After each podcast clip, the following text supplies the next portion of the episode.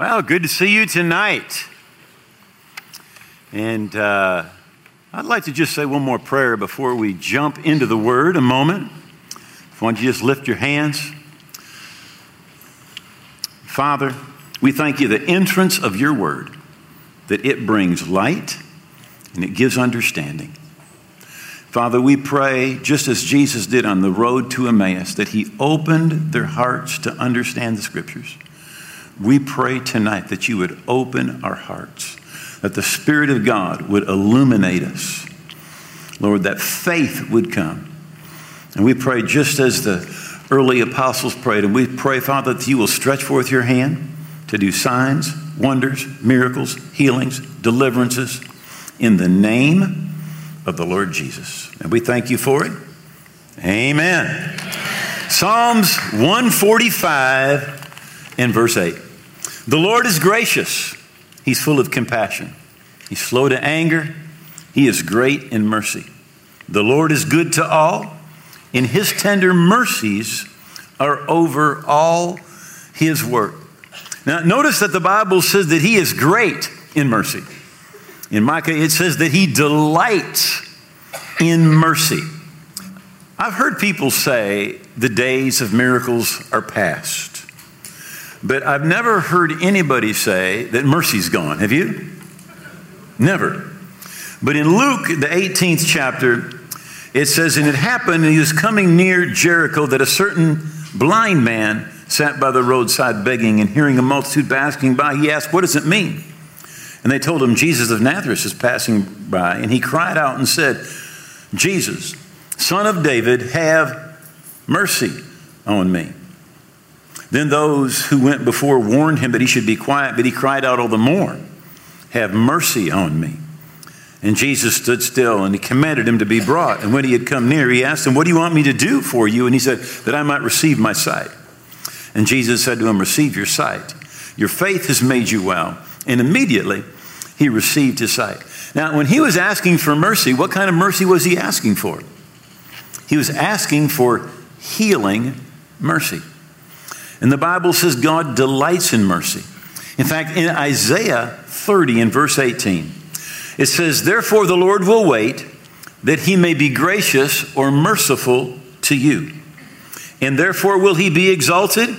Or why will Jesus be exalted?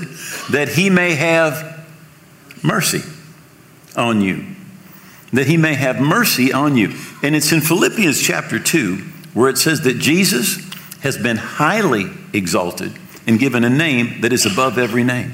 But he has been exalted to have mercy. Some people think that Jesus' ministry is over, but it is not over at all. His earthly ministry is over, but now as our high priest, he still has mercy. In fact, he was exalted that he might have mercy on us. Hebrews 4:16, let us therefore come boldly to the throne of grace that we may obtain mercy. Mercy. There is healing mercy for you. Now, they asked me in the pre-service, how long are you going to talk? And I said someplace between 10 and 40 minutes. Because I've got plenty to say, but I'm just going to talk until I kind of feel like it's time to move into the next phase here. So let me give you a couple of the pillars of divine truth or divine healing truth. And the first one is very simple. We can start with Acts 10:38. It says, how God anointed Jesus of Nazareth with the Holy Ghost and power, who went about doing good, healing all who were oppressed of the devil, for God was with him. Number one is simply that sickness and disease are not from God. They're a result of the fall, a result of sin and the devil being in the world. Sickness is not something that God has sent. Notice it says Jesus went about doing good, healing all who were oppressed of the devil. It doesn't say that God had sent it to them to punish them or to test them or to bless them. When Jesus ministered to people, he ministered to people who were oppressed of the devil. In Luke 13, there is a woman who's bent over, and she's been this way for 18 years. and she could not straighten up. And it says in Luke 13 and 11, and there was a woman who had a spirit of infirmity 18 years. Now, if the medical science had examined her, they would have probably found a natural cause. They may have said she had curvature of the spine, but the reason for that curvature of the spine was a spirit, an evil spirit, a spirit of infirmity. And it was bent over and couldn't in no way raise herself up. And Jesus called her over, laid his hands on her and said, "Woman, be loosed of your infirmity." And immediately, the Bible says, she's made straight. And Jesus made this statement, "Ought not this woman, being a daughter of Abraham, whom Satan has bound, think of it, for 18 years, be loosed from this bond on the Sabbath?" Sickness and disease do not come from God. Now, if you believe that God sent something to you, a sickness or a disease, you're not going to be able to believe to receive your healing. You need to understand that sickness and disease is an enemy and it needs to be resisted. So often, Jesus said the thief, he doesn't come except to steal, to kill, and destroy. But I have come that you may have life and that you may have it abundantly. By the way, in Deuteronomy chapter 28, God calls sickness a curse, not a blessing. In Job chapter 42 and verse 10, God calls sickness captivity. We just read in Luke chapter 13, Jesus calls it bondage. He says, "Whom Satan has bound, lo, these 18 years." And in Acts 10:38, it's called oppression. Not a blessing. It's called a curse, captivity, bondage, and oppression. Jesus went about doing good, healing all who were oppressed of the devil. So God is not the author of sickness and disease, but he is our healer. Number two, it is God's will for you to be well. It's God's will for you to be well. In Matthew chapter 8, there's a leper who comes to Jesus. It's in the second verse.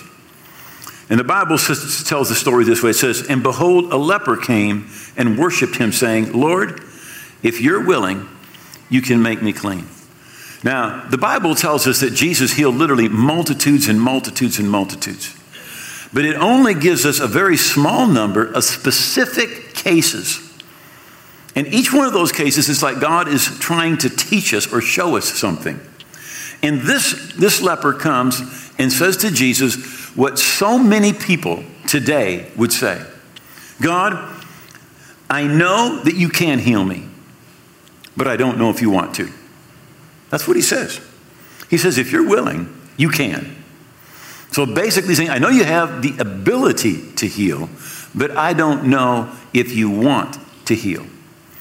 So if that's your question, Jesus is going to answer the question right now. And Jesus put out his hand and touched him, saying, "I'm willing, be clean." My favorite translation says it this way, "Of course I will. Of course I will. Be clean." Immediately, his leprosy was cleansed. In Matthew 14, it says, "And when the men of the place recognized him, they sent out into all the surrounding region and brought all who were sick and begged him that they might touch the hem of his garment, and as many as touched were made perfectly well." Now, notice what they did here. It says when they recognized Jesus, it says they went to all the surrounding region and they brought all that were sick. They brought everybody. And everybody who came received their healing. Now, here's what they did not do, because this is what some of us think that they did. This is where our theology is. We think they found a sick person and they've prayed and said, "God, is it your will to heal this one?" Because if it's God's will, then they're going to bring them, right?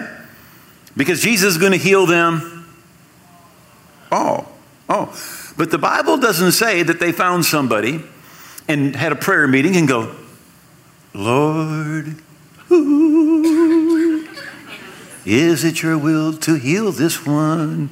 Ooh."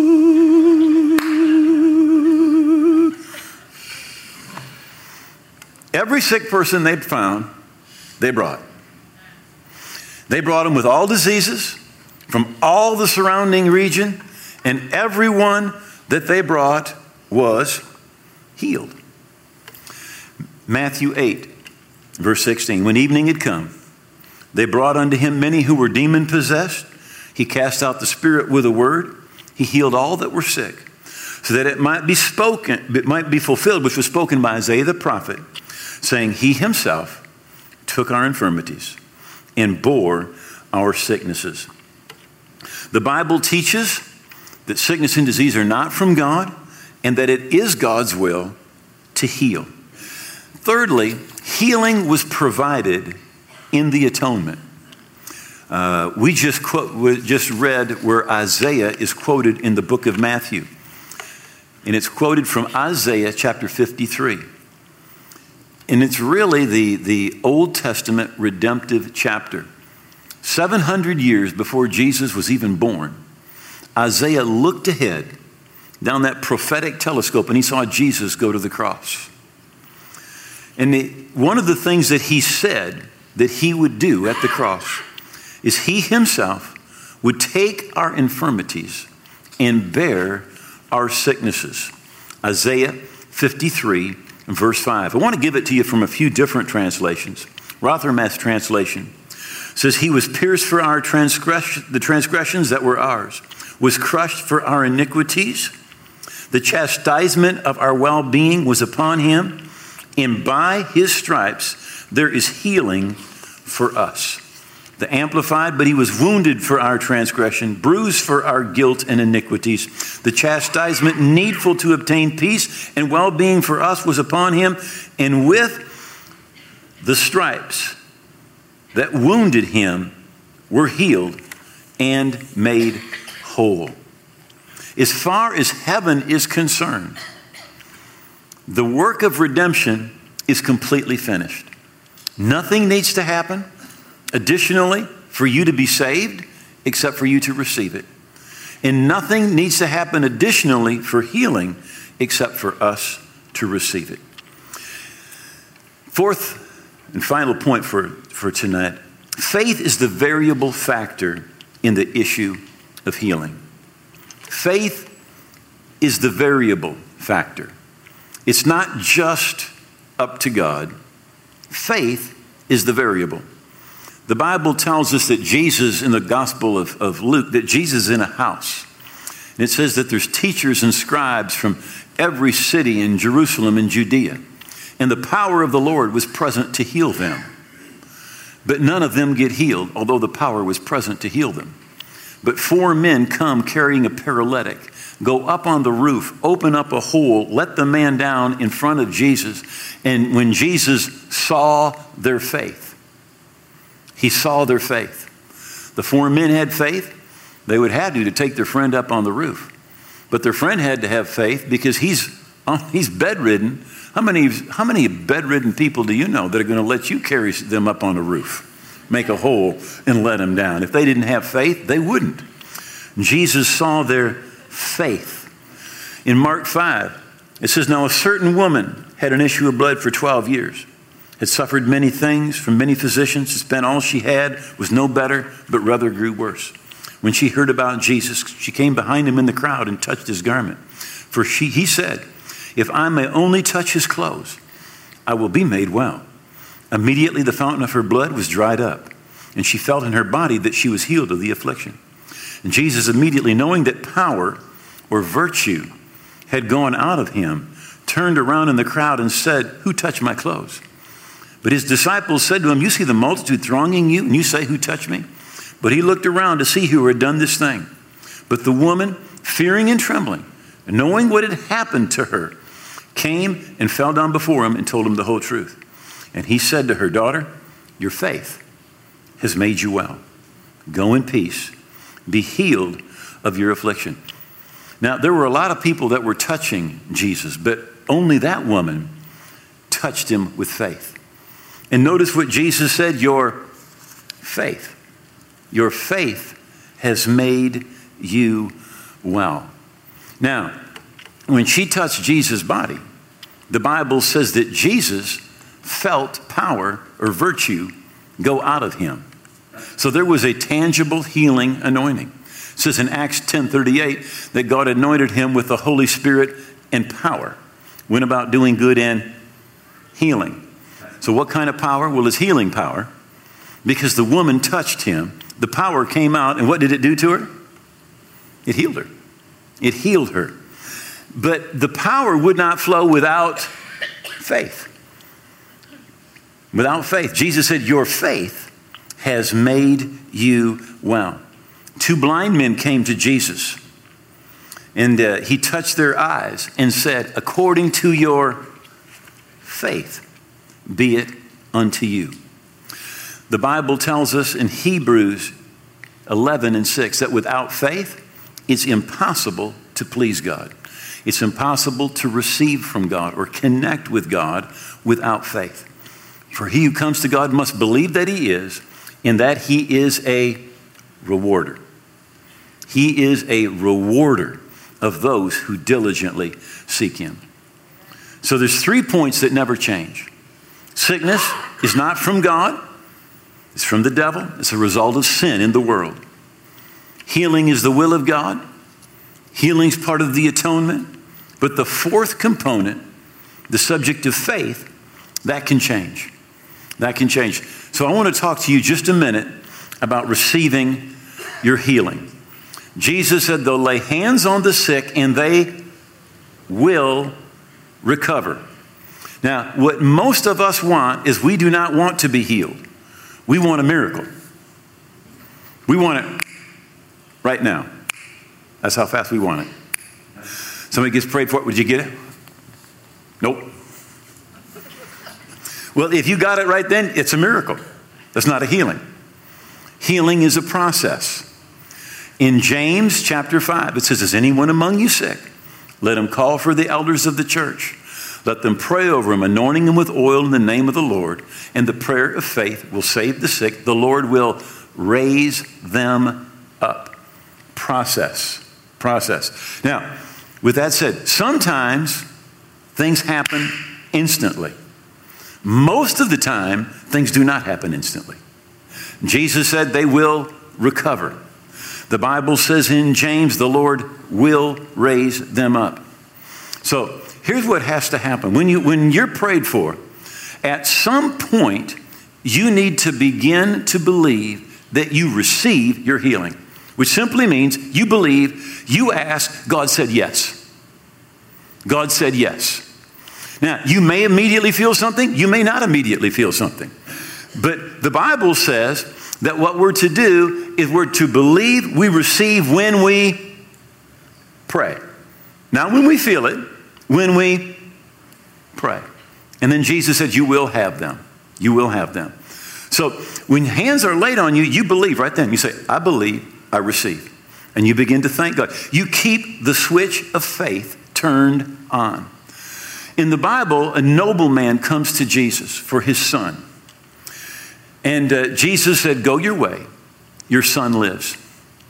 The next day, he's about to get home and a servant comes and says, your son lives. And he said, what time did he begin to amend? Begin to amend. It wasn't everything instantaneous. It was a process. And one of the biggest mistakes that we make is to think, I don't see it all right now, so I did not receive. Most of the time it's a process. Other times it just takes whatever amount of time, and it just shows up. 10 lepers come to Jesus, and Jesus said, go your way, show yourself to the priest. Now, when they're healed, they're supposed to show themselves to the priest. And the Bible says, as they went, they were healed. As they went. They weren't healed when they stood in front of Jesus, but sometime between when they left Jesus and got to the temple to see the priest, healing came. So what I'm saying to you is this. Keep the switch of faith turned on. Keep believing. Keep thanking. And it's interesting, of those 10 lepers, one came back and said, thank you. Only one came back and said, thank you. You know, when you're prayed for, you begin to thank God that he has heard, that he said, you will recover. All right. Would you please stand? All right. I'm going to ask the band and the musicians come back up. And if you're here tonight and you would like to have hands laid on you, and pray over you. You're going to believe God. I want to invite you to come forward, but for the most part, if possible, to come down the center aisle. The ushers ask that everybody come down that center aisle, right? But make your way right up front here, and we're going to make a line. We're going to pray. We're going to pray corporately, and then I'm just going to simply come by in agreement with Mark chapter 16, where it says, lay hands on the sick, and they will recover. They will recover. I just go ahead and make that line. All right. Chuck, can you bring some more down this way? All right. I'm going to ask everybody to extend your hand. And we're going to pray together. Father, we thank you that you have said in your word that your name is, I am the Lord, your physician. That you said you would forgive all of our iniquities and heal all of our diseases. Father, we thank you tonight for healing, for every type of sickness, every type of disease, any attack of the enemy, any weakness in any bodies. We thank you, Father, that you are our healer. We thank you that he himself, Jesus, bore our sicknesses, carried our diseases, and by his stripes, healing was purchased for us. We thank you, Father, that we have been translated out of the kingdom of darkness into the kingdom of the Son of your love. And that no work of the enemy, no sickness, no disease has any right in any believer's body. And right now, we take authority over you, we bind you, and we command you, loose them in Jesus' name. In Jesus' name, we give you no place. We command you to go. We speak to every weakness. We say, be gone. We speak to cancer, and we command you in Jesus' name to wither up and die, disappear, be gone in Jesus' name. Father, we thank you for health, healing, restoration, soundness, and deliverance in every single body, from the top of their heads to the soles of their feet. Health and healing, restoration. In Jesus' name, in Jesus' name.